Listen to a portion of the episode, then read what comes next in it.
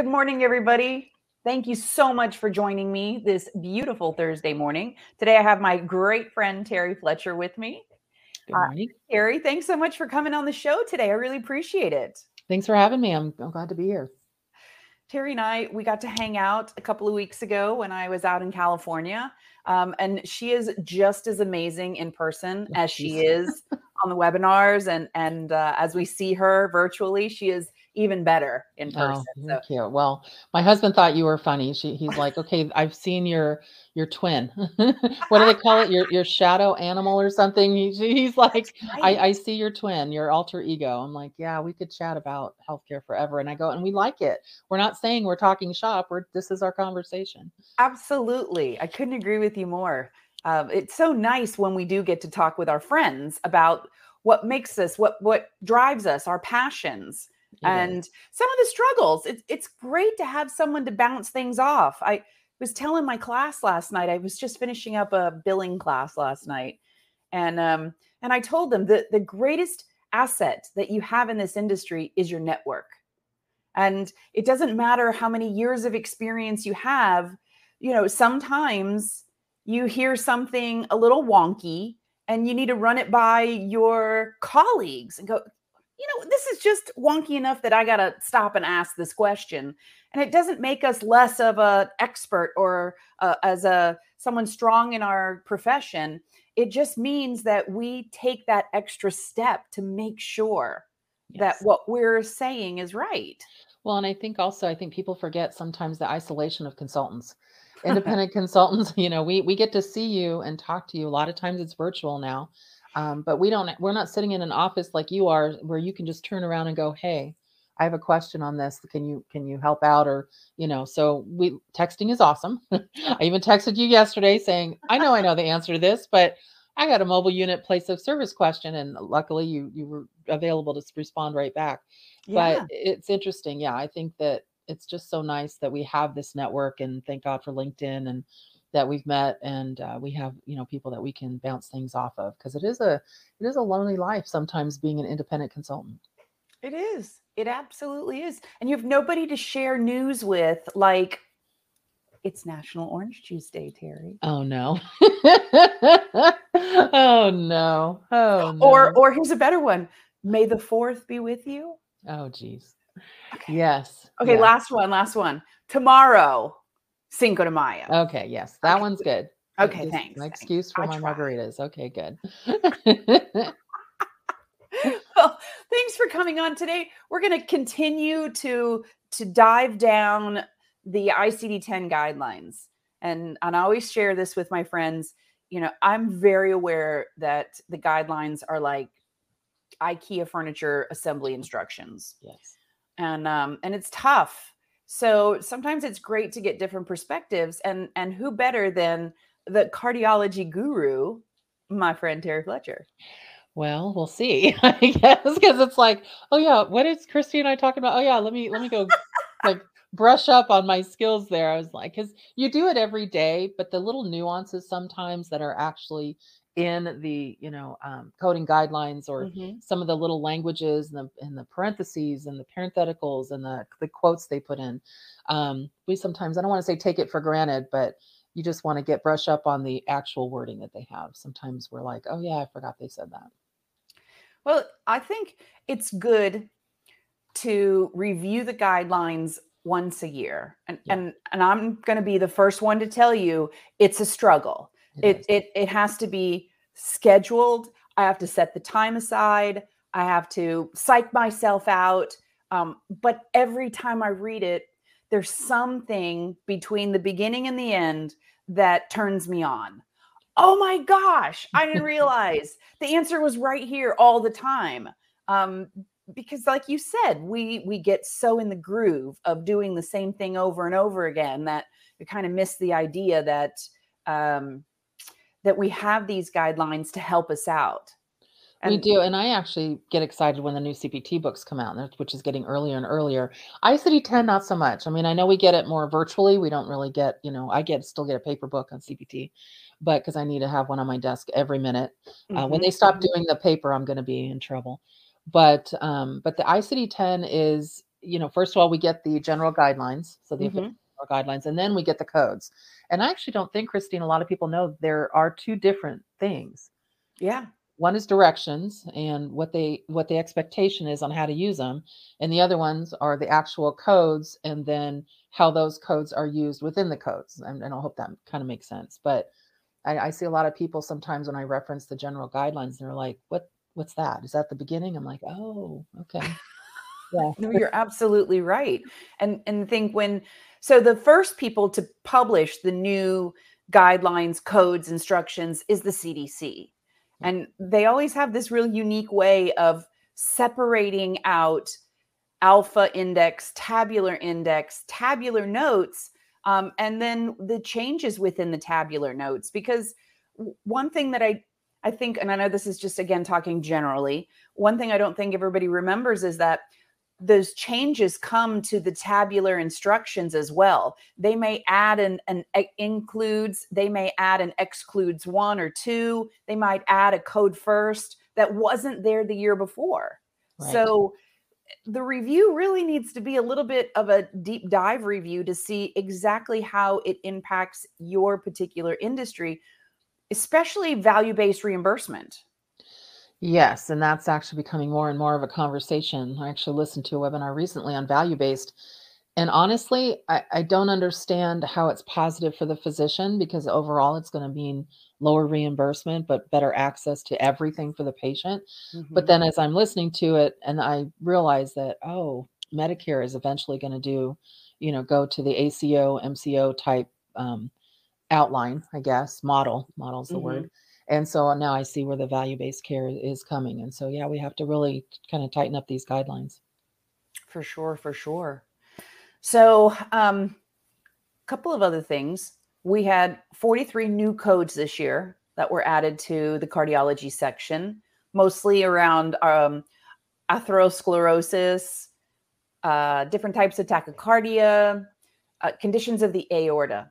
I don't know about you, but the the, the aorta is a pet peeve of mine. I, I when I see an unspecified aorta, I, I think to myself, it's massive. It, the aorta starts like way up here. How can you say, and it goes way down there? And how can you say the aorta? Well, and I don't like the unspecified um, lower extremities when you're dealing with, you know, vascular things. I'm just like, you you didn't pay attention what leg it was. I mean, to me, that's just lazy coding. You know, could at least put right or left. I mean, give us something. You know, Right. so Well, it goes Yeah. back to uh, uh, the gems mapping. And Yeah. of course, now that we are all these years into ICD 10, why we still rely on the GEMS mapping, and that's the general equivalency mapping. So when we change from nine to 10, a lot of doctors said, "Hey, just give me the crosswalk. What whatever it was in nine, tell me what it is in 10. and there wasn't And- a direct crosswalk. Not when you go from 17,000 codes to 70,000 codes. Yeah, I mean, the math just doesn't add up. It doesn't. It's it's like when people say, "Well, just give me the crosswalk when they took away consults," and said, you know, in Medicare, and said, "Just give me the crosswalk to the either the new patient or the hospital codes." I'm like, well, it doesn't work that way. Right. so it, there's there's a little difference, nuanced when you you know when you look at it. So, but before we get started in, in actual coding, I and you and I talked about this off camera to Mhm. start. I think we need to bring up the statement that was added to the general uh, guidelines. And I think this is really good for those of you that are primarily in ICD 10 or this is kind of where you work the most and, and you're or you're in uh, CDI, so clinical documentation. You can either call it improvement or integrity. Either one works for us. Mhm. But when you're when you're dealing with that, here's a statement that came out under the um, section 1B coding guidelines 18, and this is before the codes it said that, and this is in the introductory section, introductory section of the official coding guidelines. A joint effort between the healthcare provider and the coder is essential to achieve complete and accurate documentation, code assignment, and reporting of diagnoses and procedures. The importance of consistent, complete documentation in the medical record cannot be overemphasized. Without such documentation, accurate coding cannot be achieved, and the entire record should be reviewed to de- determine the specific reason for the encounter and the conditions treated. Treated. What I really like this is it said the joint effort between the healthcare provider and the coder. Christine, they've never said that before. They finally recognized coders as someone that has to be part of that collaborative effort. Absolutely. I, So I couldn't agree more. And I thought that that was a, a brilliant statement. I thought that that was something that every coder needs to have printed on their desk. Like that should be their mantra behind their desk. Like, let's work together. I know that's what we've been saying, but now it's in writing. It's in they writing. they they saw the importance of and when I say they, I mean all the collaborative agencies saw the importance of making sure that was in writing in the guidelines there. And um, and and I couldn't say thank you enough to all of those collaborating agencies for making sure that they included that relationship there. There's more and more discussion about queries in the guidelines now, more than we'd ever had before. So if anything is conflicting, query. And they are encouraging the query. So providers should see that as well. Like we're not always there to to bug or bother or chase down. It's that we need additional information to really show that um, specificity and diagnosis. And if I can jump on one more little bandwagon that's uh, again off topic, but not really. Modifier 25 is the, the the the date is coming closer and closer that Cigna has shared with us. And although a lot of organizations are on top of this, I, I, the beautiful letter that the AMA wrote, um, uh, um, for those of you that don't know, Cigna put out a letter that said that effective on the 23rd of this month, they're going to start requiring documentation for all uh, claims that are submitted with a modifier 25. Where my mind immediately went was when I look at modifier 25 and it says separately significant, separately identifiable. Yes. Um, I always thought, well, even if it was the same condition that we're treating and it says we can it doesn't have to have a separate diagnosis what if that diagnosis though was specific enough to include a new manifestation that that made that a significant separate visit? Or what if the diagnosis those use an additional code to explain other or to explain a, um, a comorbidity that we needed to treat? What if that diagnosis was so specific that the diagnosis made it easy to see the support of modifier 25 Right. No, I agree. And I think that the CPT direction saying you don't need a different diagnosis doesn't help us billers out there. You know, it's just like, well, then how do you show that it's a significant separate service? right And, you know, I, I think that that whole thing is really because of bad actors. You have a patient who's scheduled for a procedure, so a lipoma removal or an endoscopy or an injection or something that is pre scheduled Mhm. and they the patient walks in and they say hi how are you doing to the doctor and they say okay we're going to do your injection now and they try to also bill for an e&m service that's why this whole Yeah. thing came up and i was like talking to a uh, friend of ours who's on here today hey betty yesterday and uh, you know she was telling me that that there was that she had talked with somebody who um, developed a unique program that would add an additional visit in between the decision to make surgery and the surgical date. Um, and that was with a, a PA or an NP to look for risk factors for the surgery. And the first thing that I thought was, well, when the doctor made the decision for surgery, did they not have the capability of identifying risk factors? Did they really need to hire a PA or an NP to come in behind them and go, hey, doc, you forgot this? I mean, sometimes yeah it doesn't make sense to us when we're thinking about those things, right? yeah i've And, and I actually might be saying it wrong. no you no, you're saying it right okay. Yeah no it's funny though because um, i see doctors have been emailing me ever since that announcement was made and practices and saying so we've decided how we're going to handle it is that we're just going to bill the procedure on a different date i'm like wait what wait okay what? And they said so we're going to continue to do the you know what we how we do it but we're just going to split the date i said so patient comes in the office they're going to get a minor procedure they're going to have an office visit with a 25 modifier. And then they uh, i said but you changed it you're going to take off the modifier and then the day after you know when the patients and they are flying to europe on vacation you're going to say they were actually there getting their injection. They're like oh i'm like yeah right? you know and or the preventative visit you know that we don't really call them split visits but we basically the preventative with the office visit we've Yeah. got you know icd-10 issues with that we've got 25 modifier issues with that. So, you know, that aside, I know we're getting off on a tangent here. No, no, but I think it's a good it's- it's, it's- a good topic to talk about because um, again, I don't know that providers really understand that the diagnosis really helps drive billing purposes. You know, when you just said those uh, those those preventive visits with an office visit on the same day, and they share the same diagnosis codes. Yeah. Well, what was significant and separate between these two? Because they mirror each other so much. Was it because you opened up a separate encounter and you copied all of this and you dropped it onto another encounter, and now we're calling that two separate encounters? It wasn't a separate encounter. Or I had a, a doctor recently said, So, what you're telling me, Christine, is that I need to see the patient, reschedule them for another day to have the procedure. So now they have to come in twice. And I think, why would you see them in between if you saw them and said, if it doesn't get better, I'm going to do this? And then you bring them back in to do this. Why do you need a third visit? Yeah, What, where is that?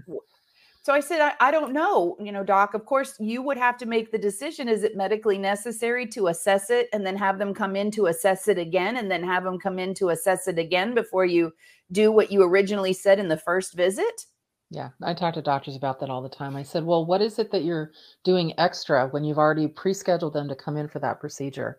And they said, "Well, I, you know, I have to reassess them." I'm like, "Why? Did they have a new complaint that you're having to address? Let's just go back to basics." Did They're it like, change "No." so much that it required you to stop and look at it again to make a decision? Now, It could be, Terry. So uh, I don't know if I shared this with you, but my husband, when he came out to California, he had an infection in his knee. It was a nasty Oh. infection.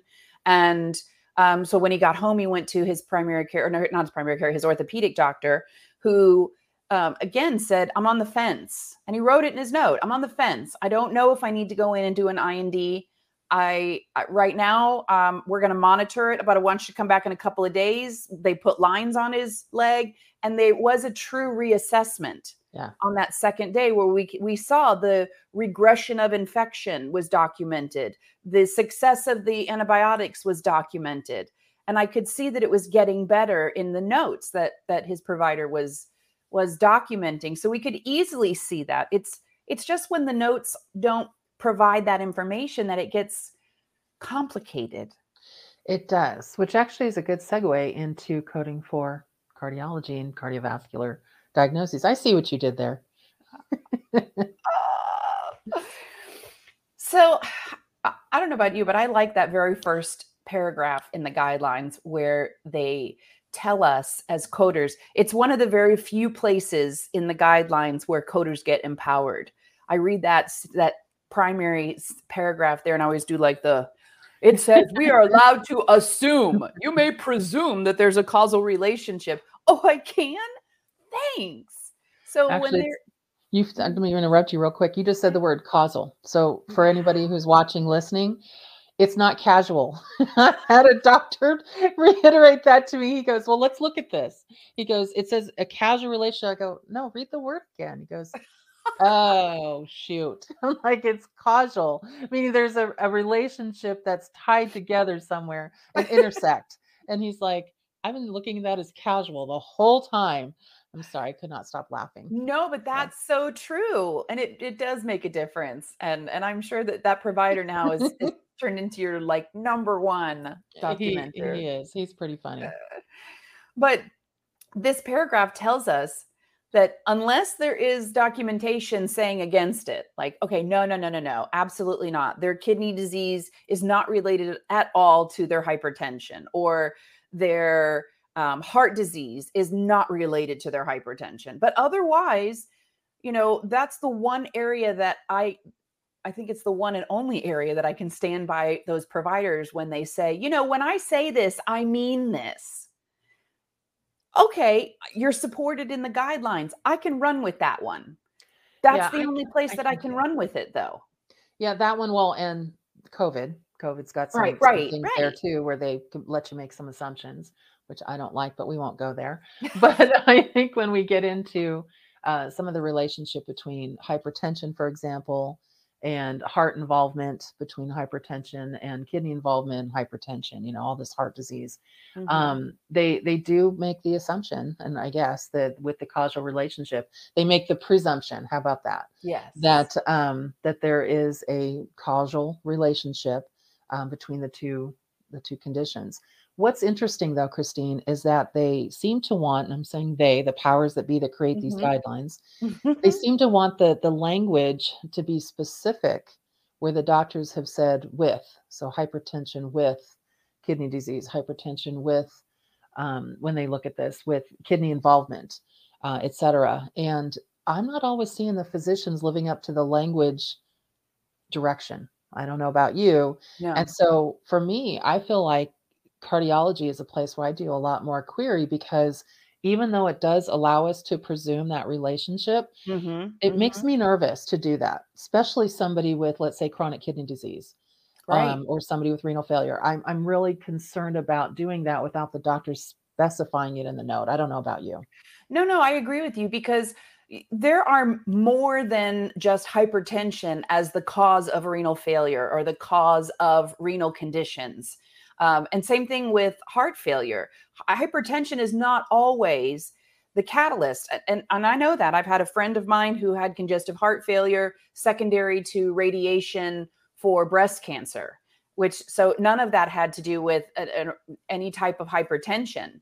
Um, she did eventually get hypertensive from the pain from the conditions that she had. But so, although this guidance falls in there, you're 100% right. We're not 100% sure that that's what it's related to. Another one, I had a young lady who had a congenital kidney disease. Um, and because of that, she became very obese, and the obesity caused hypertension. But it wasn't the kidney disease. She'd had that way before that hypertension had kicked in, and it was it was easy to make that relationship with the obesity for her. So you're right. We still need to talk to our cardiologists, uh, even our our primary cares who might be managing these conditions, and remind them that we need that with and due to because of related to. We do. Well, and I, I was sitting down with a, a group of physicians, cardiologists about this. And one of the physicians, which I thought she brought up a really, really good point, and she was a newer physician. She said, Well, I'm not necessarily reading that as you're making that um, presumptive causal relationship because there's an actual kidney condition. It says kidney or um, involvement. And Mhm. so, or heart involvement to the hypertension, for example. And she goes, involvement to me means that it's tied together, but it doesn't necessarily mean that there is a chronic condition that helped manifest it. And I was like, okay, now you just added another layer to Right, to this right. question because they do use the word involvement. So under you know under the first part of that chapter nine, and so I guess it's I guess some of it is really what the physician thinks of in their thought process with the language and then what a coder would pull from it in their thought process with the language. And that's why i think again going back to that collaborative statement it, it's really working together to figure out what does the patient have without overcoding Mhm. or undercoding but making sure it's correct coding and i still think there's that gray area sometimes especially in the cardiovascular area or circulatory area I- It's funny that you mentioned that. It w- uh, I just had a conversation earlier this morning with a physician practice, and you know they were asking about how they can make some improvements in their documentation. And what I recommended was go and do a productivity report on the top 10 diagnosis that you've seen this year or, or within the last 12 months. And then sit down with the physician, have like a little round table with the physician. What are the top questions that help you in the management of these conditions? So, does the patient monitor it at home? Is it, are there any other related signs and symptoms that we can tie together? Let's start getting away from just those boxes that were created in the EMR to help us with 95, 97 guidelines. Why don't we really have that roundtable with physicians where they share with coders, medical assistants?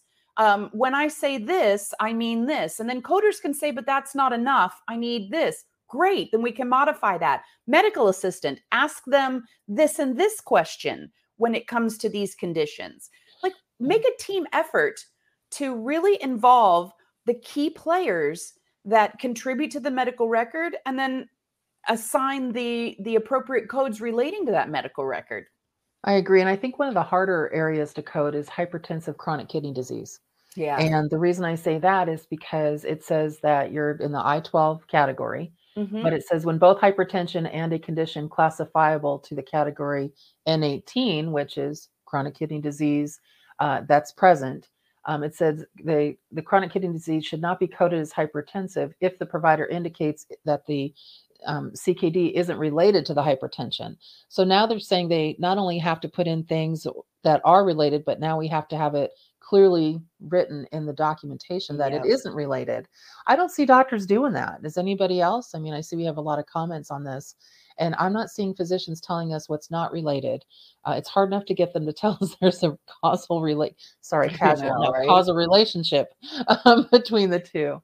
But Mm. um, and then it says the appropriate code from the N18 category should also be used as a secondary diagnosis because they want to know the stage of the Right. the chronic kidney disease. So there's a lot of of moving pieces when it comes to not just the circulatory system, but the doctors. I think they want the coders to absolutely um, just kind of know this information and be basically say just just put it in you know it's fine just put just put it in if i say it's this or that just put it in the the, the system and i think that can be dangerous especially with how insurance coverages are right now um, the we see i think you and i see all the time and i know Mhm. that our our listeners see this is the oig and uh, hhs are constantly getting on medicare advantage plans for upcoding hccs and these are right in those hierarchy codes. So you know um i don't see the the physicians usually will and this is just what i see.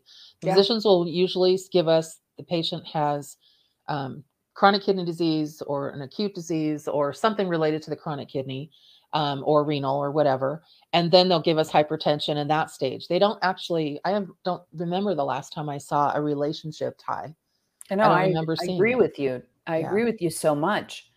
Um, and I wanted to, to do to talk about two more things before we conclude. One of them is um, when we talk about hypertension and and heart disease, they specifically tell us what se- series of heart failure codes qualify um, as that relationship with hypertension to to get that I11 codes. So we got to make sure that we're looking at heart diseases that fit in the heart failure category. right? And they're very specific about that. So recently I had a- another office call me and they said, Well, Christine, it's like hypertension in any heart disease. Well, the patient has arteriosclerosis. That's not what they're talking about. They're very specific about that. And the other thing is to remind people that um, elevated blood pressure is not hypertension. Elevated blood pressure is just elevated blood pressure. Right. And that's the information that that we need to make sure is coded correctly. We should never assume. Uh, I mean, uh, I, I would be very concerned if someone had 210 over 110, right? But I, as a coder, can never make that determination that that is hypertension. That's right and I, respectfully, I have to query. and I think that this is where it also wraps back to the E&M, where the new code, the new guidelines, where we're trying to get the physicians to give us their thought process, not just with the ICD 10, but also within the note of the E&M service. And when you, Mhm. you can't, they all tie together. And when you can't get more documentation than just HTN or DM for diabetes or, you know, MI, I mean, give us more information. Otherwise, you know, we're not only going to keep querying you, there's some presumptions made, especially in tying in, that we're allowed to do that. And we we don't always want to be responsible for that. I love that you mentioned MI. Um, Yeah. recently, I did a, a little research project with OIG work plans. And in the last three years, OIG has audited and reported on 13 Medicare Advan- uh, Advantage programs and their selection of diagnosis codes. And every single Medicare Advantage plan had errors in the MI situation. So they were all reporting acute MIs in the office. Now, I don't know about you, but I have never received a phone call that said, Hey, can I get an appointment for three weeks from now? Because I'm going to have an MI and I just rather do it there at the office. Right. I, but I know, but we see that a lot that the patient we has do. had an acute MI and we're thinking this was a scheduled follow up appointment. And when did this MI happen? Oh, six years ago. Okay, my bad. Sorry. Right. Old MI. Yeah, exactly. Well, exactly. it's also tied to the the interventions. So the uh, 99241, which is to um, 92941, sorry, 92941, which is the uh, acute MI stent or mm-hmm. inter, you know intervention. Well, it says in there during an acute MI. Well, everybody wants to code that for non-STEMI and STEMI. So STEMI when it's going like this, right? Non-STEMI when you prob means you probably had one, you know. Mm-hmm, and there's mm-hmm. something called acute coronary syndrome. But if you're not in the throes of an acute myocardial infarction, then you're not using that code. Right. Because you know that's not and even CPT Assistant came out and said it has to be emergent in nature. It can't be that within the last 24 48 hours you happen to have an MI because you may have, but it's calmed down at this point. Um, but I get that a lot where people are trying to code an acute MI when it's actually acute coronary syndrome or non STEMI, yeah. and it doesn't tie into the 92941 intervention code. So definitely. It's funny that you mentioned that because there's a guideline for that too. There is. There and is. So I think to wrap all of this up, it's time that we make time to review these guidelines again and maybe review them in small chunks. Maybe tonight you only look at chapter nine in section one, subsection C, and you just go through. I love to paraphrase next to it. There's a lot of room next to the guideline, and I love to go in and paraphrase. You know, number one code should be this, number two code should be this, um, or highlight certain words that mean something within four weeks. You know, those key things that really assist us in in finding that. Not that we're ever going to memorize these guidelines god forbid but it leaves a little breadcrumb in your mind of oh i remember there's something in the guideline about hypertension or mi or mm. right? And that will direct you back during those times where you are coding.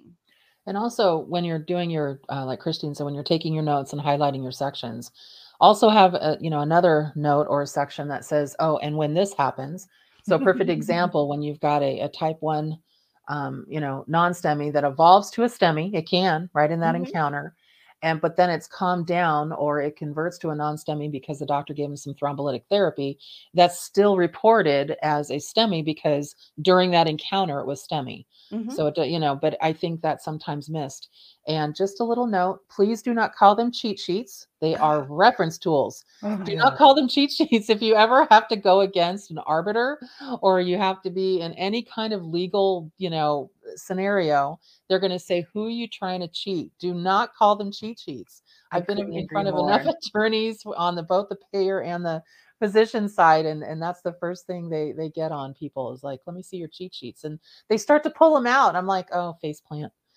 i'm like no these are reference guides please don't yes. do that go through all of them today and cross off cheat and put in reference. Put in reference. That's it's a reference tool. Everything's a tool, you know. That's right. So just great just advice, Terry. Thanks so much. thanks for taking the time. I can't believe it's over already, but thanks for fast. taking the time today. If you have any questions about cardiology, coding, um, billing, reimbursement, Terry is the guru reach out to her. Her information is there on the bottom. She is a wealth of knowledge. She has an amazing membership subscription. If you're not already subscribed, you need to subscribe today. Priceless information there. And uh, I guess we'll see you in two weeks. Happy Cinco de Mayo to everyone. And thanks so much, Terry. Thank you. Thanks for watching.